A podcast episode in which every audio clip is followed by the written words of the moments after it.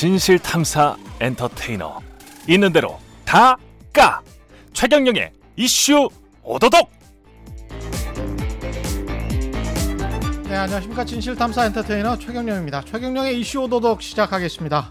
보이시죠? 오늘 아주 스타분들이 나오셔서 제가 뭐 설명은 약간 생략하겠습니다. 바로 옆에 검사 출신의 이현주 변호사 나오셨습니다. 안녕하십니까. 예, 안녕하세요. 예.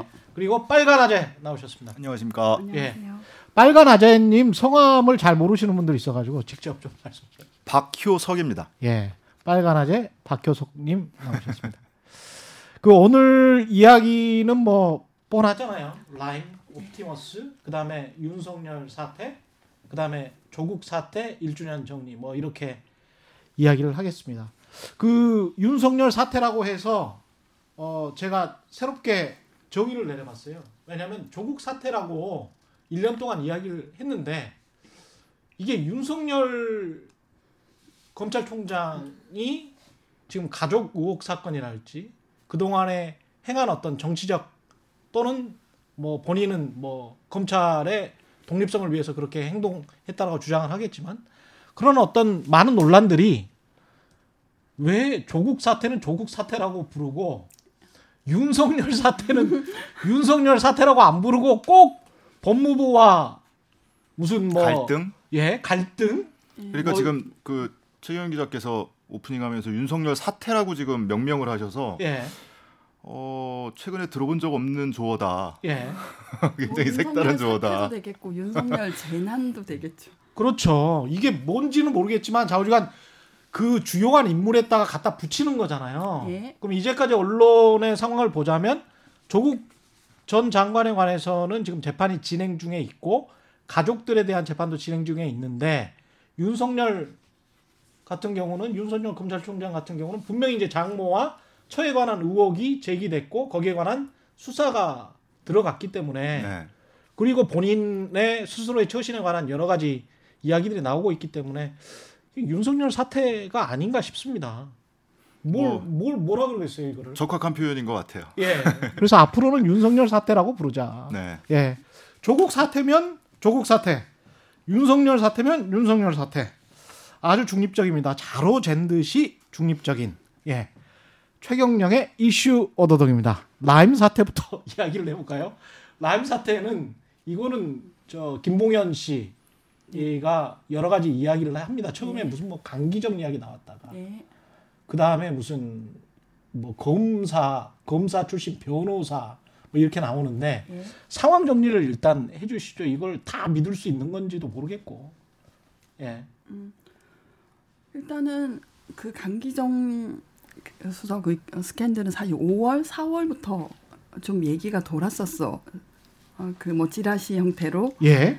예, 그래서 지금 결국은 기소가 안 되고 그 김봉현 씨 재판 진행 중에 예, 뭐 MBC 전 사장, MBC 전- 이강세. 예, 이강세 씨를 예, 통해서 광주 MBC 사장. 5천, 예, 5천만 원을 전달했다라는 얘기가 법정 증언을 통해서 나왔고 예. 근데 며칠 전에는 옥중 편지라는 5페이지의 그 김봉현 전 사장의 그 서한이 공개돼서 예. 어제 논란이 되고 있습니다. 그렇죠. 거기는 이제 뭐 예. 음, 그 자기가 선임한 변호사가 주선한 자리에서 뭐 현직 검사 세명을 룸사롱에서 만나서 놀았고 그 중에 네. 한 명이 나중에 실제로 라임 사건의 주- 검사로 왔더라. 그리고 뭐 자기가 이 사건을 무마하기 위해서 실제로는 뭐 검찰 수사관에게도 향응을 베풀고 뭐 돈을 줬고 뭐 야당 측의 정치인에게도 돈을 줬다. 뭐 이런 내용이 남아 있는 편지죠. 이거를 정황이나 구체적인 케이스를 들어가 보면 누구 말을 얼마나 믿어야 될지는 알 수가 없는 거죠 지금 현재 그렇죠. 상황은. 네. 예. 근데 강기정 수석에게 5천만 원을 줬다. 그 사건에 관한 구체적으로 들어가 보면 이거는 줬다는 사람이 이강세잖아요. 네, 광주 그렇죠. MC 예, 사장이었던. 예. 근데 광- 2019년 7월 28일 청와대에서 만나서 청와대에서 만났다는 거예요. 예, 청와대에서 만나서 돈을 줬다고 얘기하고 있어요. 김봉현 씨 주장이 그렇고 이강세 씨는 돈안 예. 줬다라는 거고요. 이강세 씨는 돈을 안 줬다. 네. 기자들 뭐 접대한다고 천만 원 받은 거밖에는 없다. 제가 근데 이 관련해 가지고 광주에 있는 유력 그 언론이 그 보도국장한테 전화를 했어요. KBS는 아니고. 네. 예, 다른 언론사의 보도국장한테 전화를 했는데 야 이강세랑 저기 저 강기정 이랑 친해 이렇게 물어봤어요. 예? 예, 그러니까 그 이강세 씨는 광주 일고 출신의 고려대학교를 나온 사람입니다. 그래서 광주 일고 출신의 고려대학교를 나온 어, 유명 인사들이 있어요. 땡땡건설의 회장님이랄지 전 검찰총장님이랄지 이런 사람들이랑은 친했답니다. 예. 친했다는데 강기정 씨는 어, 강기정 전 정무수석은 대동고등학교의 전남대학교를 나온 사람이에요. 예. 그래서 알고는 있고 밥은 한두 번 먹었겠지만 그 사람들만큼 친한 사람은 아니다. 라는 이야기를 하더라고요. 그러면서 그러면 형이 봤을 때 돈을 먹었을 것 같아? 안 먹었을 것 같아? 이렇게 물어봤죠. 그러니까 아니 아주 최측근인 사람들은 일고의 고, 고대 출신들인데 이 사람한테 가서 접근을 해가지고 대동고의 전남대 출신한테 가서 이게 먹혔을까? 뭐 저도 예. 인상에 기해서 말씀드리면 일단은 이게 예. 일련의 과정이 검찰은 그럴 만하죠. 어. 그렇지 않습니까? 검찰은 작년 9월부터 정권 흔들기를 시도해 오지 않습니까? 그 한동훈하고 이동재 간의 대화에 이렇게 하다가 한 건 걸리면 되지. 이게 네. 윤석열한테도 적용되는 거죠. 계속 한 건 건드리려고 뭐 유재수 감찰 무마, 그 하명수 사, 서울시장, 아, 우산시장 선거 개입 사건, 그 하명수사 그 건 계속 건드려 왔잖아요. 예. 그러니까 그 흐름으로 보면 오히려 이해가 되지 싶어요. 그리고 지금 아무리 그래도 저도 강기정 수석을 잘 모릅니다만 청와대에서 돈을 받겠어요. 그러니까 그 이강세 씨하고 강기정 씨가 만난 날은 그 날짜뿐이니까 예. 그 날짜에 어떻게 돈이 오간 것으로 했는 한것 같은데 아 글쎄요. 그러니까 과거 저- 같으면 예. 지금은 이제 뭐 그 반박 나오고 있는 것이 청와대 검색에서 다 걸린다. 그럼 그렇죠. 어떻게 가방에다가 돈을 5천만 원을 싸들고 들어가냐 이런 거고. 그 USB만 가져가도 검색에서 다 걸려요. 네. 검색 때. 청와대 가보신 분들 청와대 가보셨어요? 가본 적 없습니다. 아니 안 가봤어요. 안 가보셨어요? 네. 이게 일반 사람은 이렇게 쓱 들어갈 수 있는 곳이 아니고 예. 그 검색대가 따로 있고 거기에다가 누구를 만나러 간다고 적어요. 근데 그, 그 집이 꽤 커요. 거기서 한참 기다렸다가 또 다른 검색대를 통과를 하기 때문에 과거 같으면 됐죠. 박근혜 에, 정부 시절에는 예. 그때는 뭐 외부에서 청와대 차로 누굴 태워서 음. 검색을 그냥 무사 통과해서 그렇죠. 그렇죠. 예, 그렇게 뭐 드나들기도 하고 예. 뭐 그런 사례도 있으니까 음. 뭐 그런 경우라면 모르는데 지금 그런 경우가 아닌 다음에는 예, 검색대를 통과할 가능성이 별로 없다고 보여지고. 그리고 제가 뇌물공여 수뢰 사건을 주로 하다 보면 받는 사람이 편하게 돈을 줍니다. 그러니까 뭐 천만 원 그렇죠. 같은 주- 경우에는 와인을 선물하면서 그 5만 원권을 그 어. 천만 원 정도는 와인 그 선물백 안에 들어가요. 그렇게 예. 이렇게 슬쩍 건네주고 만 원짜리로 음. 5만 원 5만 원짜리로요? 예, 5만 예. 원권으로 천만 원 정도는 와인 그 포장 백 있지 않습니까? 거기 안에 들어가거든요. 그래서 음, 받는 사람이 그 자리에서 편하게 받아서 나중 그 근데 강기정 수석 같은 경우에는 청와대에서 그걸 받아서 뭐 검색대에서 걸린다고 하셨지만 혹시라도 줬을 때 그 어떻게 이걸 들고 다닐까요? 저는 잘 생각이 안 되는데. 아니 그리고 들고 들어갔다고 해요. 근데 청와대에서 받았어요. 나올 때가 문제야. 나올 때가. 청와대에서 또 나와야 되잖아요. 강기정 수석이 네.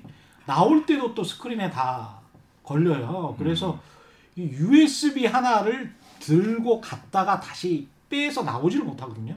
그 돈을 가지고 나오지 않고 예. 아직도 청와대에 숨겨놨을 수도 있죠. 숨겨놨어. 어, 나무에 막 이렇게 나무 밑에. 나중에 못, 봐- 못 찾는 거야 이제. 아, 그럴 수도 있죠. 뭐. 예. 그러니까 뭐 검찰에서 당일 그 즈음에 행적을 확인하겠다고 GPS 분석한다는 거 아니에요? 예. 근데 GPS 분석한다고 그랬더니 강기정 전 수석이 그걸 왜 이제 하냐 괘씸하다. 어. 어, 지금까지 수사를 하면서 뭐 했냐. 그거 진짜 캤어야지. 오히려 이제 내 무고함을 밝혀줄 기회라고 이제 생각을 한다는 건데. 빨리 해라 하려면 예, 했으면 진작해야지 왜 이제서야 하냐. 예. 어쨌든 환영한다. 뭐 이런 음. 입장을 또 밝혔죠. 이거를 김봉현 씨 말을 강기정과 관련해서는 그렇고 현직 검사랄지 변호사와 관련해서는 또 어떻고 이야기를 하는데 이거를 그러면 둘 다 믿던지 하나만 믿는 거는 이거는 공정하지 않는 거 아니냐 이런 인데 반박도 있습니다. 네, 그래서 둘 다 안 믿든지 둘 다 믿든지 뭐 이렇게 에, 무식하게 이야기를 하는데 그러니까 둘 중에 하나라도 확신을 갖고 얘기를 할 수 있으면 예. 논란이 있을 게 없죠.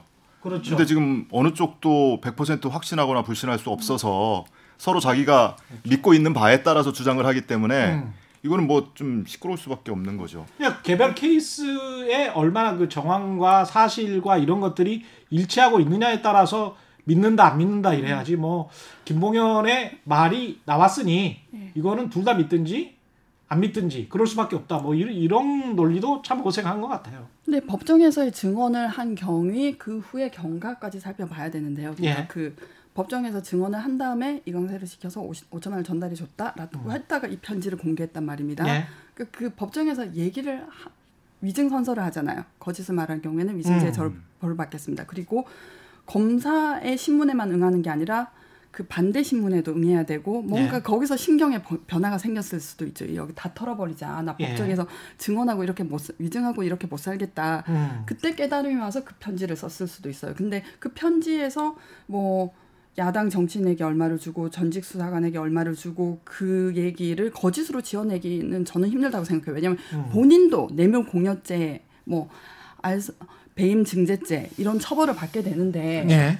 그걸 감수하고 이런 얘기를 할 수 있다는 건 그게 진실이기 때문이죠. 음. 보통은 그렇습니다. 그러니까 그 한명숙 그 한만호 사건에서 한만호는 정치자금법 그 제공하는 것도 처벌 받는데 기소가 안 돼요. 예.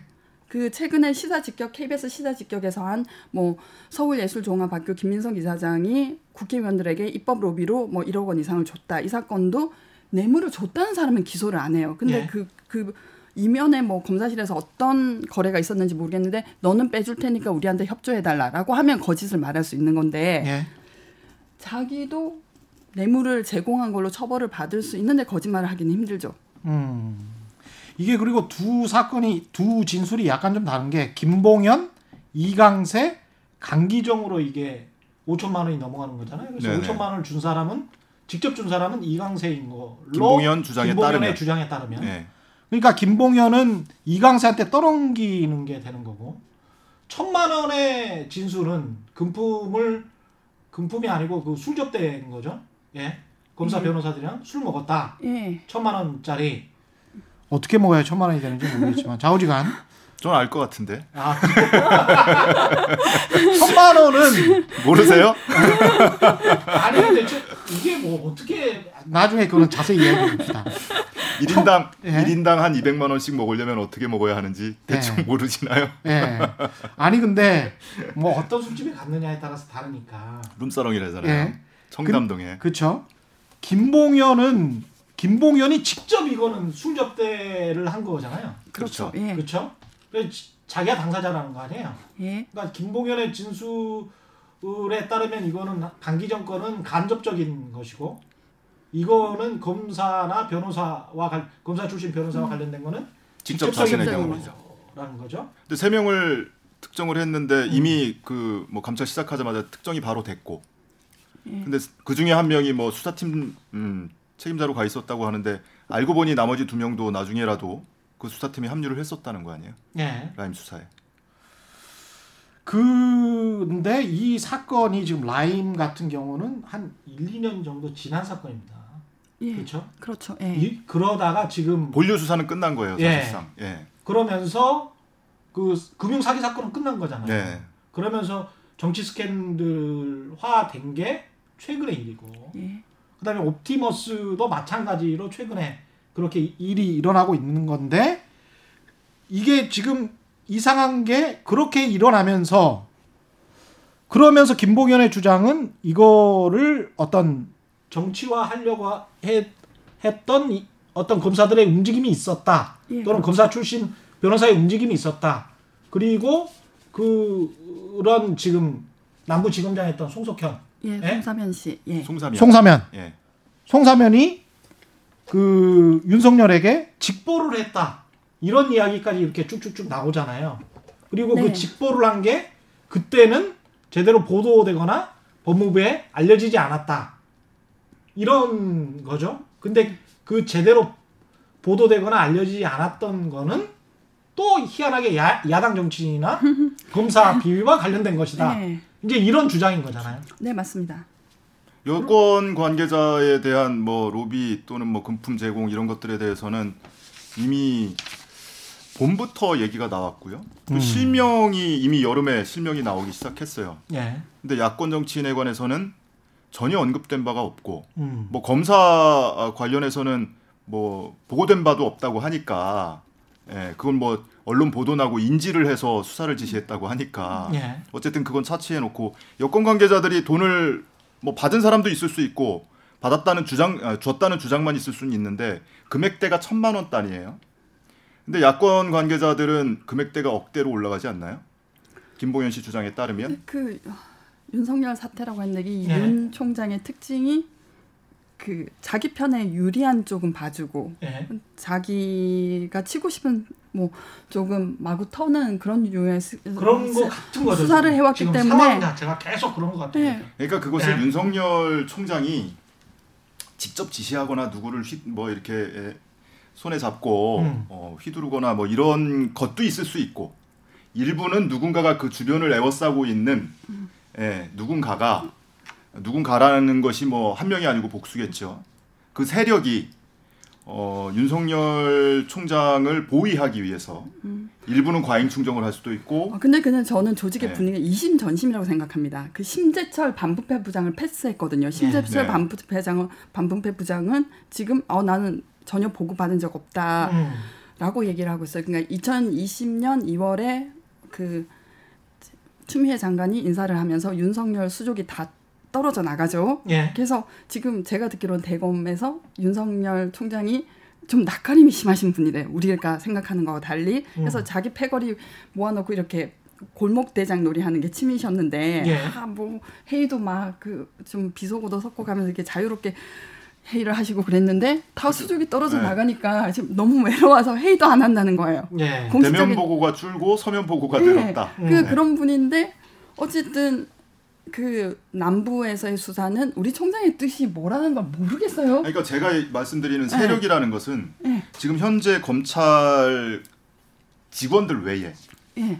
지금 이 사건과 관련해서 김봉현 씨 서면에 등, 등장하고 있는 사람들이 변호사, 무슨 정치인, 뭐 검사, 수사관 뭐 다 이런데 공통점이 하나가 현직 정치인이거나 현직 변호사라도 다 검사 출신들이라는 거예요. 어. 예.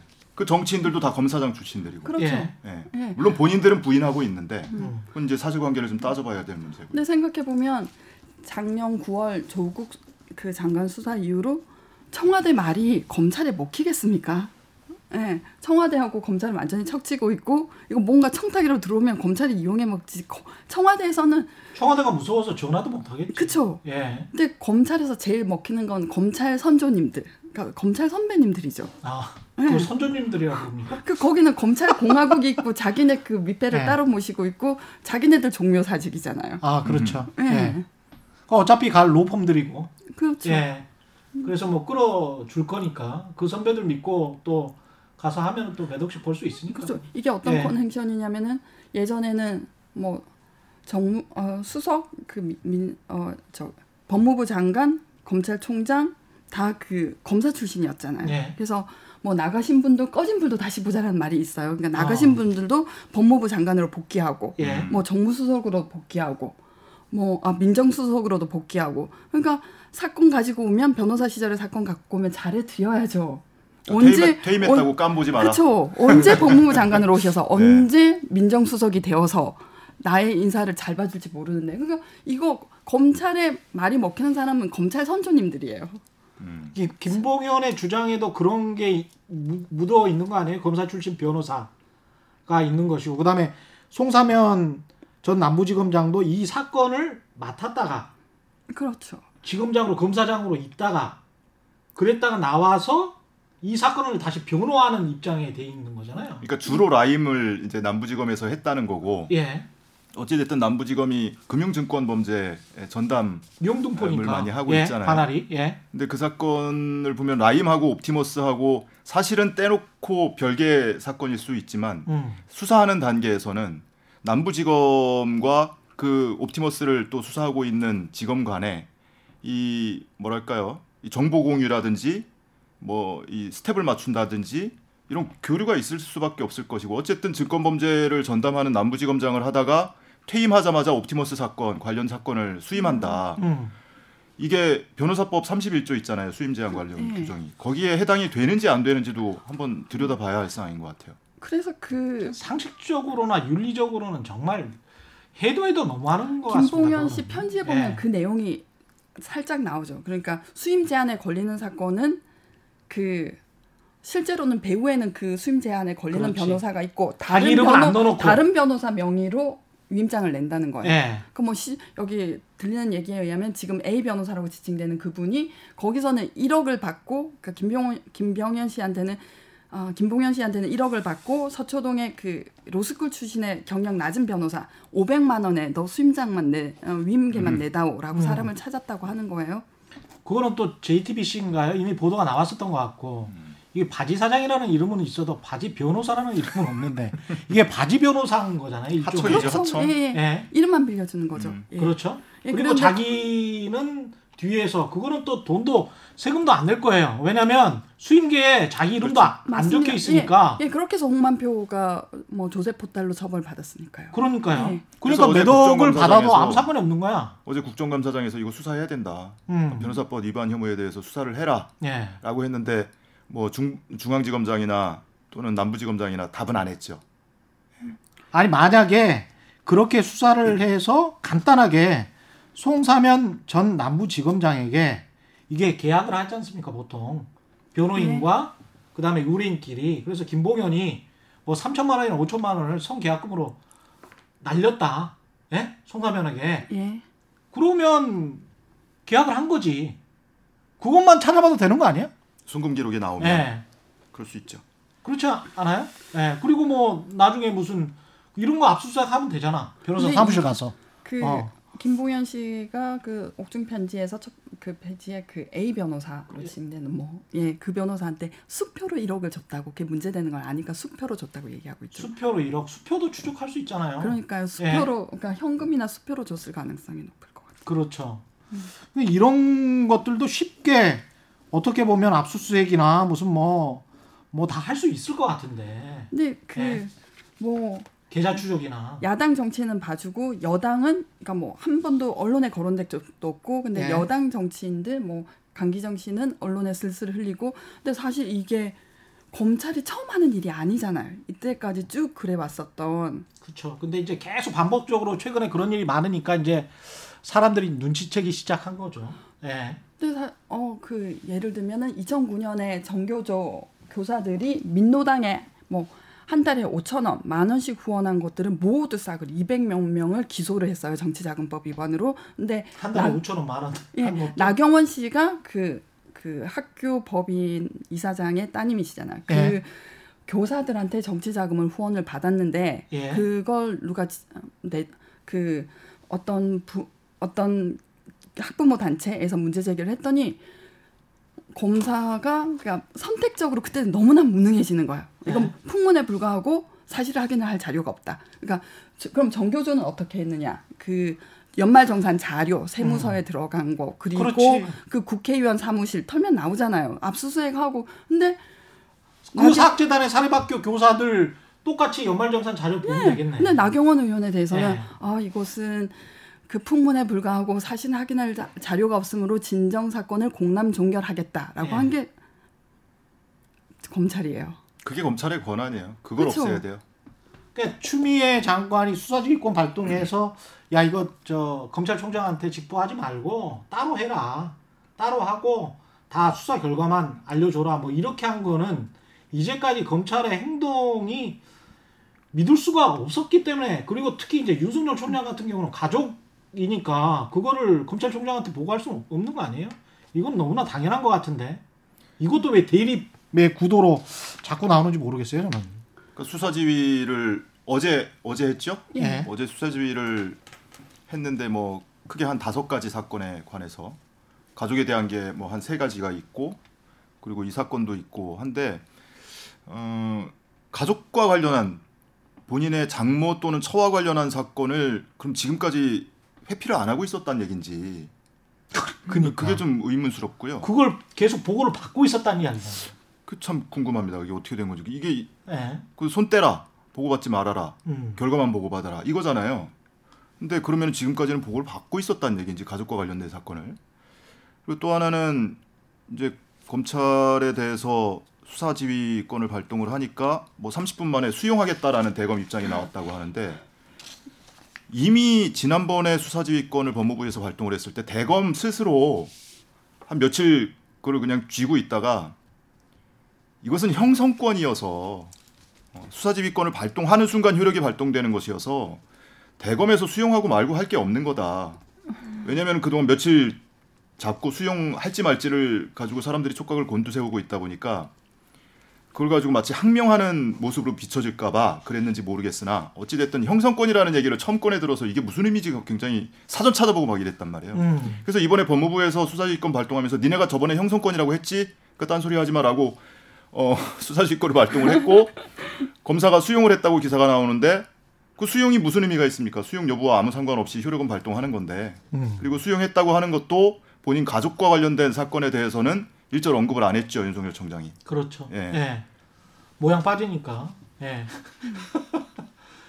이현주 변호사님. 예. 예. 관련해서 코멘트하실 말씀은 막 열심히 적고 계시는데. 아. 예. 근데 이게 뭐 유달리 어, 새로운 검찰의 모습이 아니고 사실은 아. 그 강원랜드의 문무일 그 문무일 총장 시절에 강원랜드 그 채용 비리와 관련해서 어특그 음, 특별 조사단을 만 특별 수사단을 만들었단 말입니다. 그래서 어, 자기가 개, 개입 안 하겠다 보고도 어, 최종 결과만 보고 받겠다라고 하, 했는데 이신전심이 통할 줄 알았는데 안 되니까 나중에는 뭐 자문단 만들어서 뭐 자기가 그 일곱 명 중에 다섯 명을 임명하고 그러니까 네. 이거는 검찰의 그 꼼수라는 거는 정말 그 디테일한 꼼수라는 거는 말을 못 하죠. 예. 이거 같은 경우도 이게 권력형 게이트인지 뭐 여당 야당 정치인들 얼마나 개입돼 있는지 아니면 검사들의 장난인지 검사들의 장난이라면 그것도 뭔가 문제가 있는 거 아닙니까 업무방해든 예? 직권남용이든 뭔가 문제가 있을 거예요 법적으로 분명히 이제 그렇죠. 하나하나씩 따져가면 근데 그럼- 그 제가 제가 예. 아는 특수부 출신 어, 특수부 검사 출신 변호사가 예. 그분은 이제 음, 아, 그 검찰의 현실을 깨닫고 음. 어, 지금 뭐 열심히 그 정권 타도를 위해서 매진하고 있는 특수부 검사님들하고 예. 다르지만 그분이 어떤 말을 하셨냐면은 특수부 검사가 된 특수부에 발탁된다는 거는 범죄 단체에 가입하는 거하고 같다.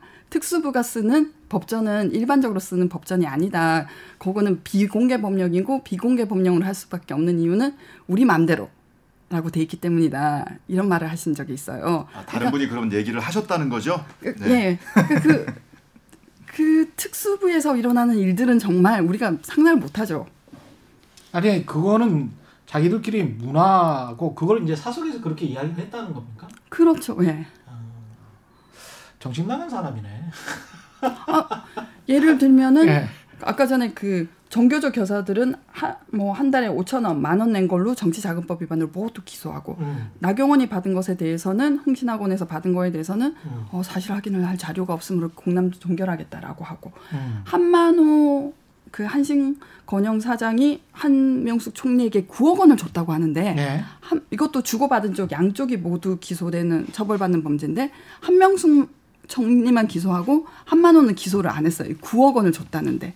그러니까 지금 이런 게 특수부니까요. 예, 지금 이제 뭐 여권 관계자, 야권 관계자의 혐의 또는 의혹이 있는데 수사하거나 그것을 다루는 데 있어서 극명하게 차이가 나고 있잖아요. 그렇죠. 한쪽은 없는 것까지 만들어가는 수사, 그게 특수부의 뭐 능력인지는 모르겠으나 또 반대 한쪽은 있는 것도 없는 척 예. 감추고 덮고 모르쇠하고 그러니까 전자의 경우에도 문제지만 사실 후자의 경우가 더 큰 문제다. 그것을 가지고 검사 이 과거 특수부 어, 내력을 가진 검사들이 그렇죠. 예. 장난을 치기 십상이다. 그러니까 검찰이 수사를 안 하면 수사를 안 해서 처벌을 안 받기 때문에 깨끗하고 문제가 없는 거고 검사가 이디듯이 하면 뭐 어, 뭐, 그 악랄한 범죄인이 되는 거고, 그런 기소권을 거잖아요. 독점하고 있고 기소하지 않는다고 해서 누구로부터 견제받지 않고 아니 저는 그 가장 좀 충격적이었던 게 그 김봉현 그 말이 사실인지 아닌지 모르겠지만 그 말을 검사 출신의 변호사가 했다면 내가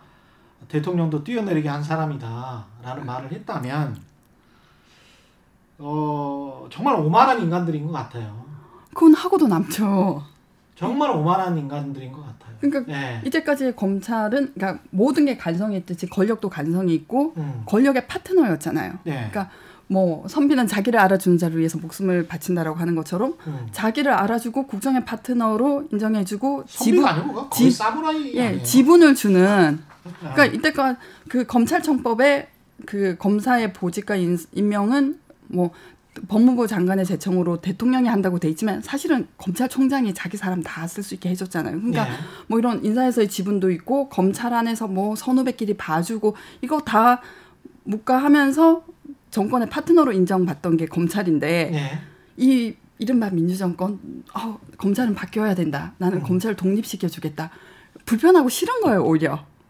검찰 그러니까- 독립이. 음. 예. 오히려 싫은 불편하고 싫은 거죠. 자기는 정권의 파트너로서 당당히 자기 지분을 찾고 대가를 받는 게 좋지. 음. 그리고 뭐 우리 다시 그 옛날 모습으로 회귀해서 10년을 그렇게 살았던 거잖아요. 예. 그러고서 이 윤석열 사태, 윤석열 재난의 윤석열 씨는 게다가 전직 대통령 두 명을 집어넣고 삼성 이재용도 집어넣고 간이 커지겠습니까? 안 커지겠습니까? 이 정권도 내가 엎을 수 있다라고 되겠죠. 내가 과거하고, 대통령을 할 네. 수도 있는 것 아닐까? 뭐 이런 상상도 할 수도 있을 것 같아요. 예. 많이 다른 것이 과거에는 숙주와 기생의 관계였다면 음. 지금은 숙주가 이걸 떼버리려고 하는 거잖아요. 그렇죠. 어, 예. 뭐더 독립시키려고 하는 거죠. 음. 정치적으로 간섭을 안, 하- 안 하고 어, 할 테니 너희가 중립적으로 독립적으로 권한을 행사해 음. 대신에 과도하게 누렸던 권한은 앞으로는 없을 거야라고 했더니 스스로 권한을 가지려고 하는 거잖아요. 그래서 예전에는 정치 검찰이라는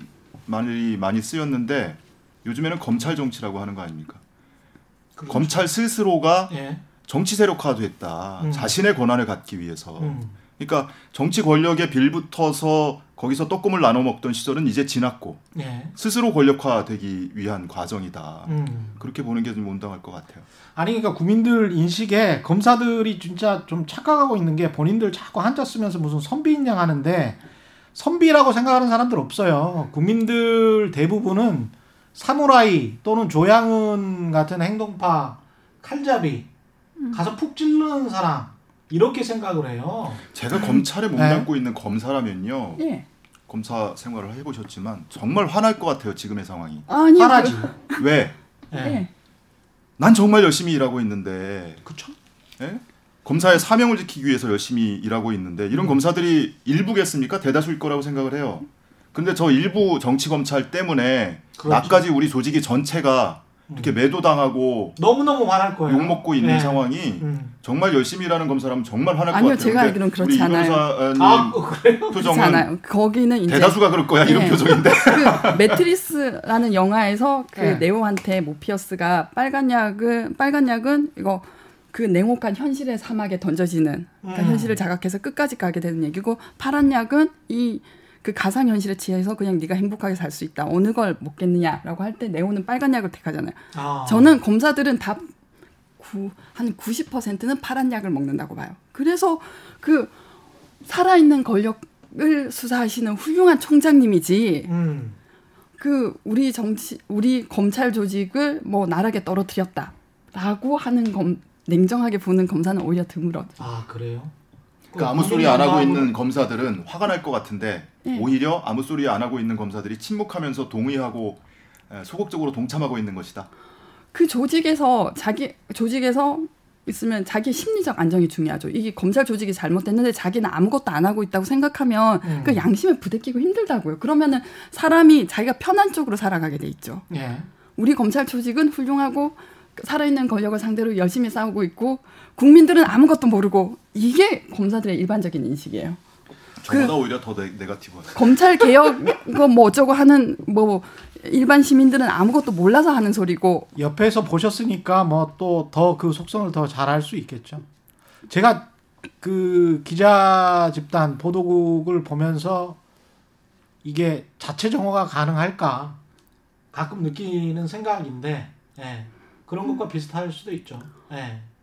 그냥 뭐 언론계도 이렇게 마찬가지고 네. 지금 얘기하고 있는 검찰도 마찬가지고 외부의 힘이 작동하지 않으면 스스로 개혁하고 자정 기능이 작동한다라고 별로 믿겨지진 않아요. 음. 외부의 힘이 있어야 된다. 모르겠습니다. 그 본인들이 생각하고 있는 자유와 책임의 어떤 균형점이 국민들이 생각하고 있는 거하고는 많이 달라요. 본인들의 행적이나 행실 그 다음에 네. 뭐 기사 기자는 기사로 말하면 되니까. 근데 네. 기사로 그, 그동안 말해 왔던 것들이 다 의심 받고 그다음에 검찰의 기소 내용도 다 의심받는 상황이기 때문에 이렇게까지 온 거죠, 뭐. 조국 사태 1년도 사실은 1년이 지금 좀 지났습니다만은 이게 아주 극명하게 드러난 거잖아요. 지금 재판이 진행되면 진행될수록 그때 한 15개인가 기소했었나요? 정경심 아, 정경심 그 교수 교수는 네번 관련해서? 기소됐어요. 아니 아니 기소 내용이 그러니까. 기소 세 명. 건수가 예, 네. 기소 건수가. 사실이 그러니까 예. 표창장을 9월 6일에 기소를 하고 음. 표창장 공소장이 두 장입니다. 예. 12월에 한 번 더 기소했어요. 예. 공소 내용 바꿔서. 어, 그렇죠. 그리고, 그 청문회 직전 날에 한 번 기소하고 예. 그 뒤에 그리고 14개 혐의로 11월에 또 기소한 게 있었고요. 그렇죠. 그렇죠. 예. 이것만 기억들 하시는데 12월 31일에 조국 전 장관 기소하면서 거기에 같이 기소돼 있는 혐의가 또 한 다섯 가지가 있습니다. 아, 그렇구나. 그렇게 예. 따지면 한 20개? 예. 한 20개 됩니까? 혐의가요? 예. 그 중에서 뭐 어떻게 돼가고 있습니까? 어떤 거는 유죄가 나올 것 같고 어떤 거는 무죄가 나올 것 같고 어떤 재판을 쭉 보셨으니까 예. 어떤 감이 있을 거 아니에요? 어, 재판부 리스크를 많이들 걱정하세요. 예. 많이들 걱정하시고 음. 그것은 뭐 판결문 받아보기 전까지는 알 수 없는 거니까 예. 더 얘기하기는 좀 어렵고 어쨌든 표창장 상징적인 사건 표창장 위조 혐의 예. 그리고 다른 입시 비리와 그리고 사모펀드 그리고 증거 조작 관련 혐의 이렇게 크게 나눌 수가 있는데 지금 쟁점이 되고 있는 것은 재판 말미로 가면 갈수록 사실 표창장이 굉장히 크게 쟁점이 되고 있고요. 그렇죠. 예. 특히나 지난주에 검찰이 서증 조사를 하면서 표창장 위조 시연이라고 하면서 예. 뭔가를 보여줬거든요. 어, 그 기사 많이 보셨을 겁니다. 예, 그 예. 결과를 두고 아직도 굉장히 많은 재야의 분석 작업이 이루어지고 있고요. 예, 검찰이 뭐 30초면 가능하다라고서 시연을 했는데 음. 그 안에 굉장히 많은 꼼수가 숨어져 있었, 있었 고요. 아. 노트북을 가지고 시연하는 모습을 시연을 했는데 에, 그 키, 노트북 키보드에서 컨트롤 키를 빼버렸으면 어떻게 됐을까 싶어요. 무슨 얘기냐면 예. 검찰이 시연을 하면서 단축키를 굉장히 많이 사용을 했어요. 어. 컨트롤 V, 컨트롤 C뿐만이 아니고 컨트롤 Z, 컨트롤 X까지도 굉장히 많이 사용한 흔적이 보입니다. 그런 아. 정황이 보여요. 예. 근데 그래서- 그 단시간 안에 위조해낼 수 있다는 게 왜 그게 중요한 거죠? 예. 검찰이 제시하고 있는 타임라인이 있어요. 음. 아들 으, 상장을 스캔해서 완성본을 만들기까지 38분이 걸렸다고 했고요. 예. 특히나 아들 상장 스캔본의 하단에서 직인 부분을 오려낸 뒤로부터 완성본을 만들기까지 12분 만에 만든다고 했어요. 맞아요, 맞아요. 예. 그럼 이 12분 만에 음. 상장 양식 파일을 열어서 그 서식 셀을 다 편집을 하고요. 예. 그리고 이미지 지우는 작업도 해야 되고 예. 셀을 편집하기 위해서는 기존에 만들어져 있는 양식으로 프린트를 해보니까 어 이것이 상단 로고와 일련 번호가 겹치네 그것을 확인하고 나서 다시 편집을 해야 할 필요성을 느끼고 이, 이런 과정들을 다 거쳐서 12분 만에 완성한다는 거거든요. 그리고 특히 검찰의 시연 중에 말도 안 되는 것이 그동안 완성본 출력본은 PDF라고 했습니다. 예. 근데 이번에 시연을 하면서 PDF 파일 변환 작업이 아예 없었고 음. 한글 상태에서 출력을 했어요. 근데 그 음. 그럴 만한 이유가 있습니다. 그런데 그나마도 그나마도 뭔가를 감추기 위해서 한글 파일 상태에서 출력을 했는데 그 출력본마저도 어, 실제 표창장과 다릅니다. 출력본마저도 예. 그렇게라도 억지로 만들었는데 검찰이 야 이렇게 쉽게 위조를 해서 만들 수 있다. 근데 그 출력본이 기소 내용의 그 완성본이랑은 다르다. 다릅니다. 어. 품질이 완전히 달라요. 예를 들면 상장 본문의 폰트와 예. 붙여 넣었다는 직인 부분의 폰트가 어느 쪽이 선명하고 굵으냐 음. 이런 것들을 비교해 보면 기존의 상장과는 완전히 반대되는 결과가 나와 있고요. 그거는 한글 상태에서 출력을 했기 때문이고 한글 상태로 출력을 할 수밖에 없었던 이유는 또 따로 있고요. 한글 상태로 출력을 할 수밖에 없는 이유가 뭡니까? PDF 파일이 있어요. 예. 증거에. 예. 근데 그 PDF 상태로 출력을 하면 표창장이 안 만들어집니다. 왜? 아. 일련 번호와 로고가 겹쳐요. 그렇겠죠. 네. 예. 다시 말하면 검찰이 확보하고 있는 증거물에는 최종본이 없는 겁니다. 아. 여전히 앞에 그 최종본이 있냐 없냐 그 이야기로 다시 돌아가네. 예, 이 얘기는 예. 최종본뿐만이 아니고 중간 중간 이 파일이 있어야 할 것 같은데 없는 파일들이 있어요. 그 얘기는 음. 무슨 얘기냐면 이 컴퓨터에서 이 파일들이 다 만들어진 것이 아니고 예. 제3의 컴퓨터에서 제3의 프로그램으로 제3의 인물이 만든 파일 중에 일부가 어느 순간 이 컴퓨터로 옮겨왔을 것이다. 예. 그렇게 추정이 가능한 거고 음. 실제로 이 사건 초기부터 정경심 교수 측에서 일관되게 주장해 온 것이 2014년 4월에 이 PC를 포맷하고 백업하고 하는 과정에서 음. 어디선가 이 파일이 옮겨온 것 같다라고 주장을 하고 있거든요. 나는 그 파일을 만든 적이 없다. 없다. 아 이렇게 대립하고 있는 거군요. 네. 예. 그래서 다음 주에 이제 변호인 측의 서정 조사 시간에 변호인이 마찬가지로 또 어, 시연을 할 겁니다.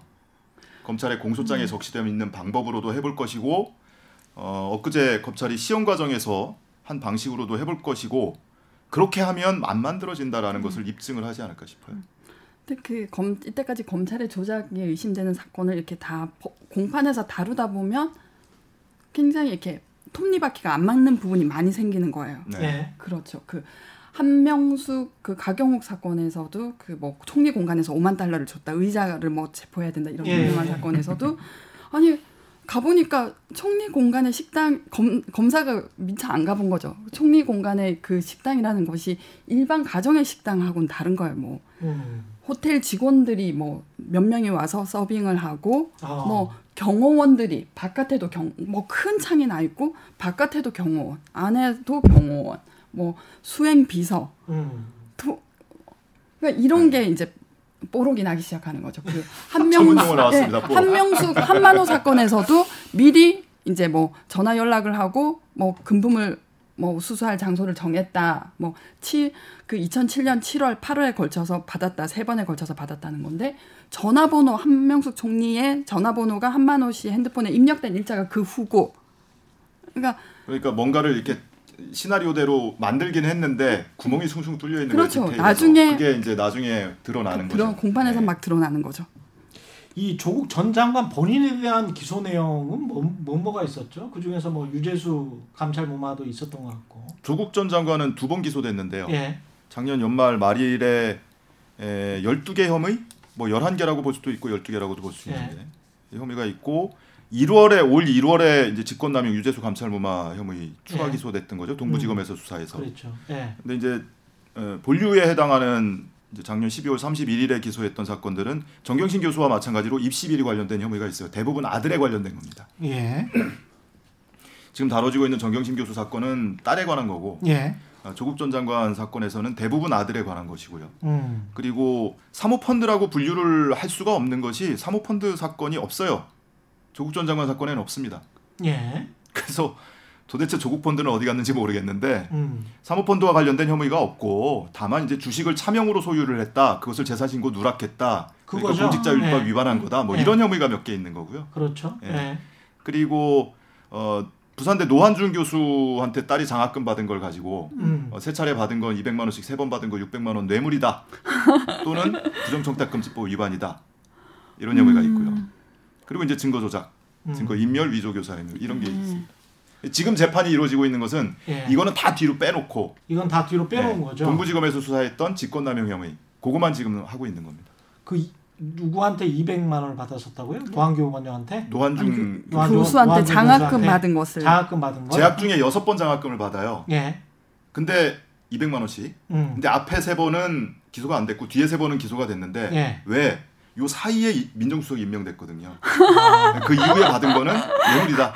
그 위에 받은 게 뇌물이어서 뭘 조국 민정수석이 노한중을 위해서 뭔가를 해줬습니까? 그러면 해줬다라고 추정을 검찰이 하는 거죠. 대가가 있어야 돼요. 대가가 뭐죠? 그 병원장을 예, 그러니까 뭐, 어, 뭐 인사 관련한 뭐 예. 편의를 봐줬을 것이다. 뭐 이런 건데. 그게 양산병원에서 뭐 부산병원으로 옮긴 거 뭐 그거 말하는 건가? 그런 것 같습니다.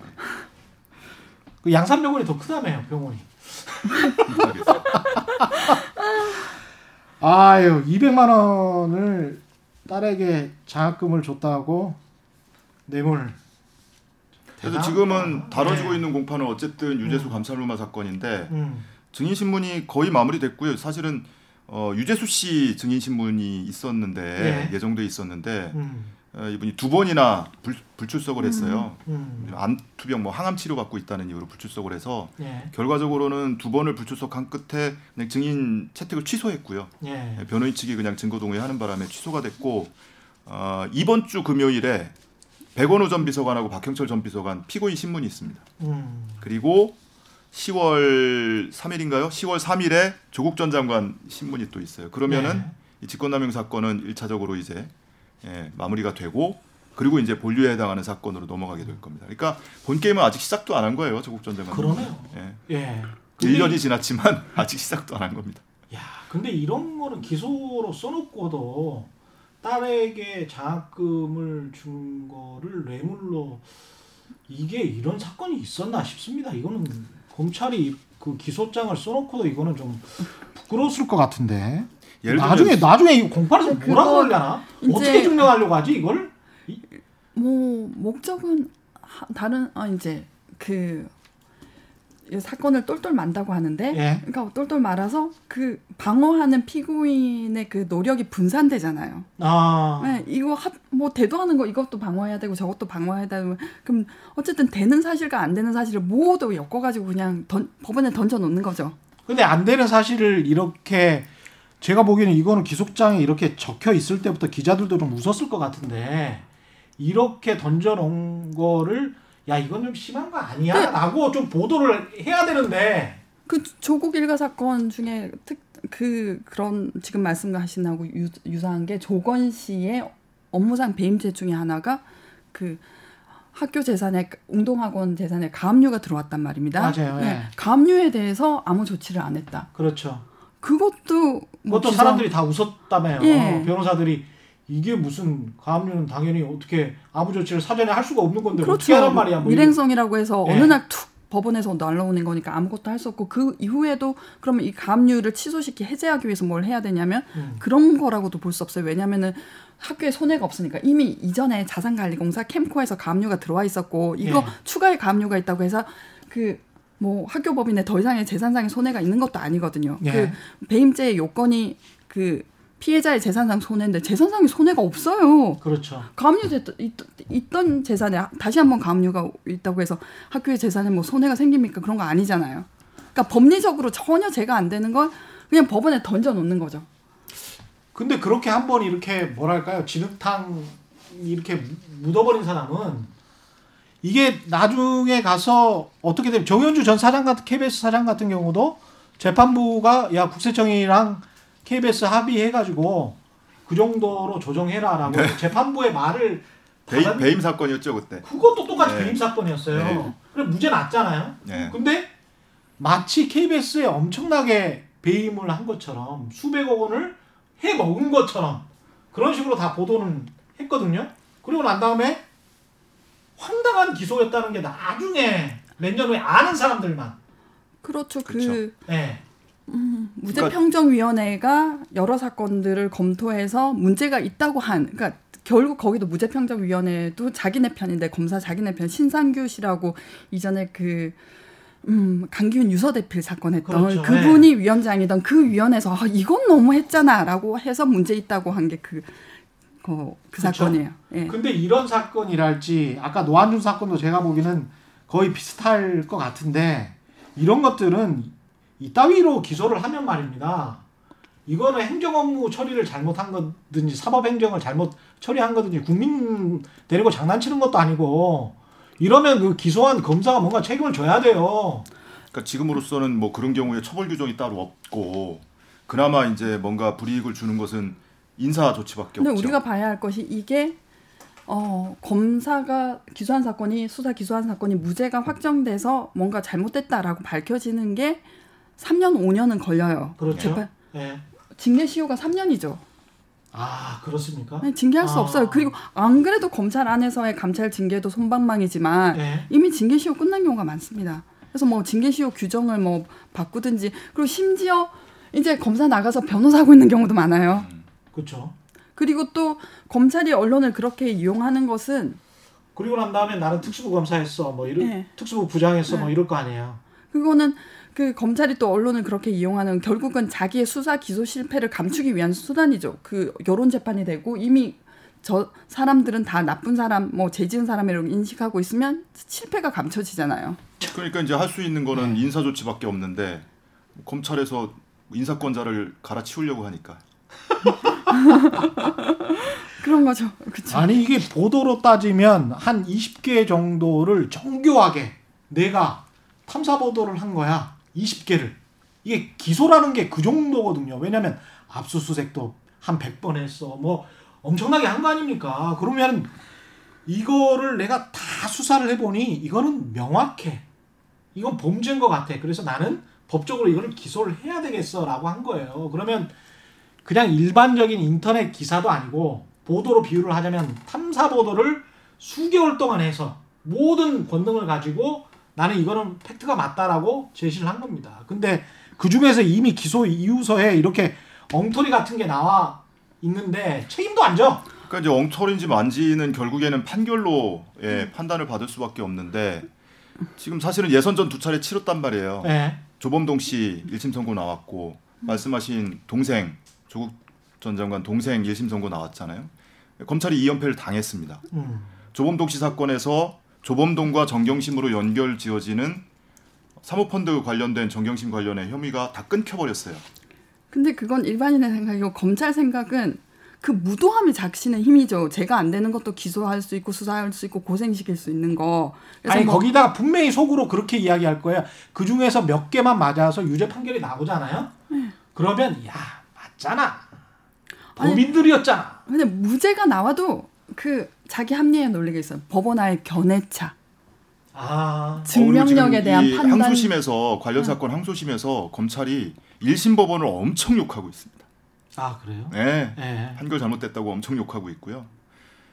그, 그 검사들의 그 정신 세계는 지들이 일- 재판하지 그러면? 그래서 아니 뭐 검사가 뭐 수사 기소권도 갖고 그러면 재판권도 가지고 보세요. 되겠네. 조범동 씨 1심 선고 네. 끝나서 항소심 진행 중이고요. 예. 에, 그 동생 조국 전 장관 동생도 1심 선고 끝났고요. 예. 그리고 뭐 좀 가벼운 혐의지만 어쨌든 자산관리인 김경록 씨도 1심 선고가 끝났어요. 근데 음. 여기까지 예선전. 이제 본 게임이 남은 건데 에, 연말 연내에 아마 정경심 교수 1심 선고 나올 것 같아요. 음, 이제 한 번의 서정 조사와 한 번의 최종 변론만 하면은 그 다음에 이제 결심하고 구형 어, 선고거든요. 예. 그러면 전면 무죄가 나올 가능성 또는 전면 유죄가 나올 가능성을 점치는 사람 별로 없습니다. 음. 일부 유죄가 나올 거야. 아, 다 그렇게 생각하고 예, 있더라고요. 일부. 유죄가 나올 예. 건데 특히나 이 사건은 누가 돈 받았냐 안 받았냐 이렇게 무자르듯이 명확히 자를 수 있는 게 아니에요. 인턴 확인서를 받았는데 음. 3개월 동안 인턴 했다고 했는데 120시간 했다고 했는데 너 실제로 120시간 한 거 맞아? 출입 카드 까봐. 야 이거 시간 모자른데 본 사람이 뭐 두 명밖에 없는데 대부분 못 봤다는데 그리고 열심히 했다고 써 있는데 진짜 열심히 한 거 맞아? 허드렛일 한 거 아니야? 이런 걸 가지고 싸우고 있는 거예요. 그럼 판단의 영역으로 들어간다. 음. 재판부에서 판단을 할 때 이것은 유죄의 판단을 하게 된다면 유죄 선고가 되는 거란 말이에요. 그런 식으로 해서 몇 가지가 유죄가 나오면 거봐. 엄마 찬스 썼잖아, 아빠 찬스 썼잖아. 그리고 뭐뭐 금융질이 있었잖아. 이런 식으로 이제 에, 반응하는 사람들도 있을 거고 일부는 아, 일부 유죄가 나왔음에도 불구하고 저것은 판단의 영역이고 또는 재판부가 어, 말, 뭐 누구나 그렇죠. 재판 판결이 마음에 안 들면 오해한 것 같다. 뭐 이렇게 해석을 하기도 하는데 이쪽 역시도 재판부가 좀 오해했을 에, 수도 있고 해서 설사 일부 유죄가 나오더라도 뭐 지금 현재 이 조국 전 장관을 지지하고 있는 분들이 지지를 철회하거나 실망하거나 이럴 것 같지는 않아요. 저는 참 검사들이나 기자들이나 이번에 채널 A 이동재 기자도 뭐 수천 건의 기사 때문에 고통을 받고 있으니까 고속 좀 해달라고 했잖아요. 이런 게 본인들이 그 펜으로 또는 기소로 어떤 특정인들을 악마시켜 놓고 어 본인들의 일부 비판이 가니까 아 우리를 악마시키지 마 우리는 그래도 열심히 본분에 충실해 한 사람들도 많아. 이렇게 이야기를 할 수 있는 것 그 사실 자체가 여전히 엄청나게 큰 권력을 한국 사회에서 점하고 있기 때문에 그런 거예요. 아직까지도 그 사람들이 뭐랄까 큰 권력인 거죠. 이게 지금 나는 이 나라가 대통령이 윤석열인지 뭔지 모르겠어. 지금 상황이 예? 그래서 저거는 윤석열을 제일 무서워하는 것 같아 사람들이. 간혹 사람들이 좀 이제 비하하는 취지로 검찰총장을 윤석열 검찰청장이라고 지금 막 부르는 분들도 있고 예. 근데 저는 검찰청장이라는 말보다 더 어울리는 표현이 검찰총재 예전에 정당의 총재가 있었잖아요 예.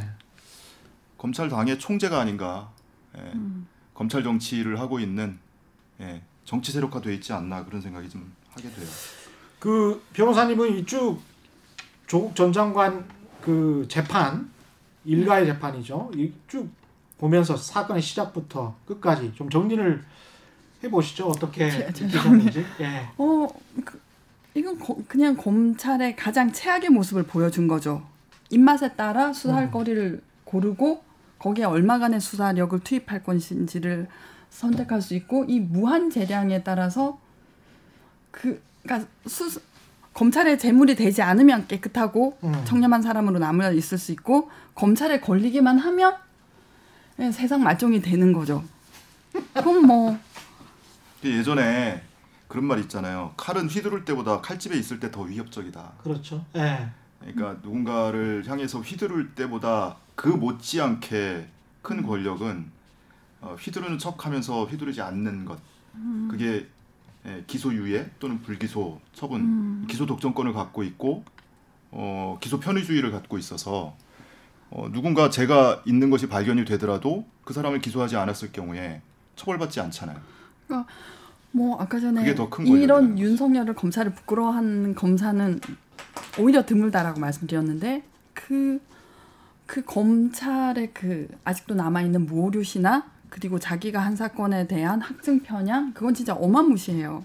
그러니까 그뭐왜 우리 진범이 잡혔는데 진범을 놔주고 뭐 기존에 그 뭐 억울하게 잡혀 있는데 그 사람을 구제하지 않은 검사들 얘기를 하잖아요. 그럼 그 검사들한테 어, 물어보면은 그 진범 놔준 진범이 진범이 아니어서 놔줬다고 하지. 예. 그러니까 그 자기가 한 일에 대해서는 계속 합리화하고 정당화하는 방향으로 나가 버리는 게 사람이잖아요. 저는 참 이게 무서운 게 사실은 저도 이게 법무부 장관 두 명 조국 추미애를 추미애 장관도 거의 똑같은 방식으로 죽이려고 했, 네. 던 거잖아요. 만약에 검찰이 공수처나 이런 게 제대로 설치가 되지 않고 견제를 받지 않는 상태에서 그대로 한 1, 2년 지났다가 대통령 선거를 했는데 지금 현재 그 검찰 편으로 보이는 야당이 집권을 해요. 어우 정말 세상 엄청날 것 같아요.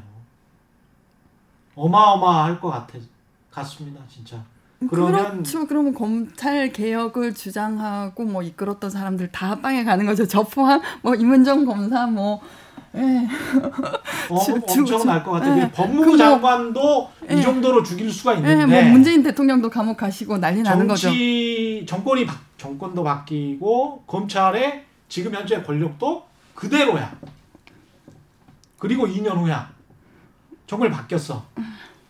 그럼 10여 년 전의 일이 되풀이 되겠죠.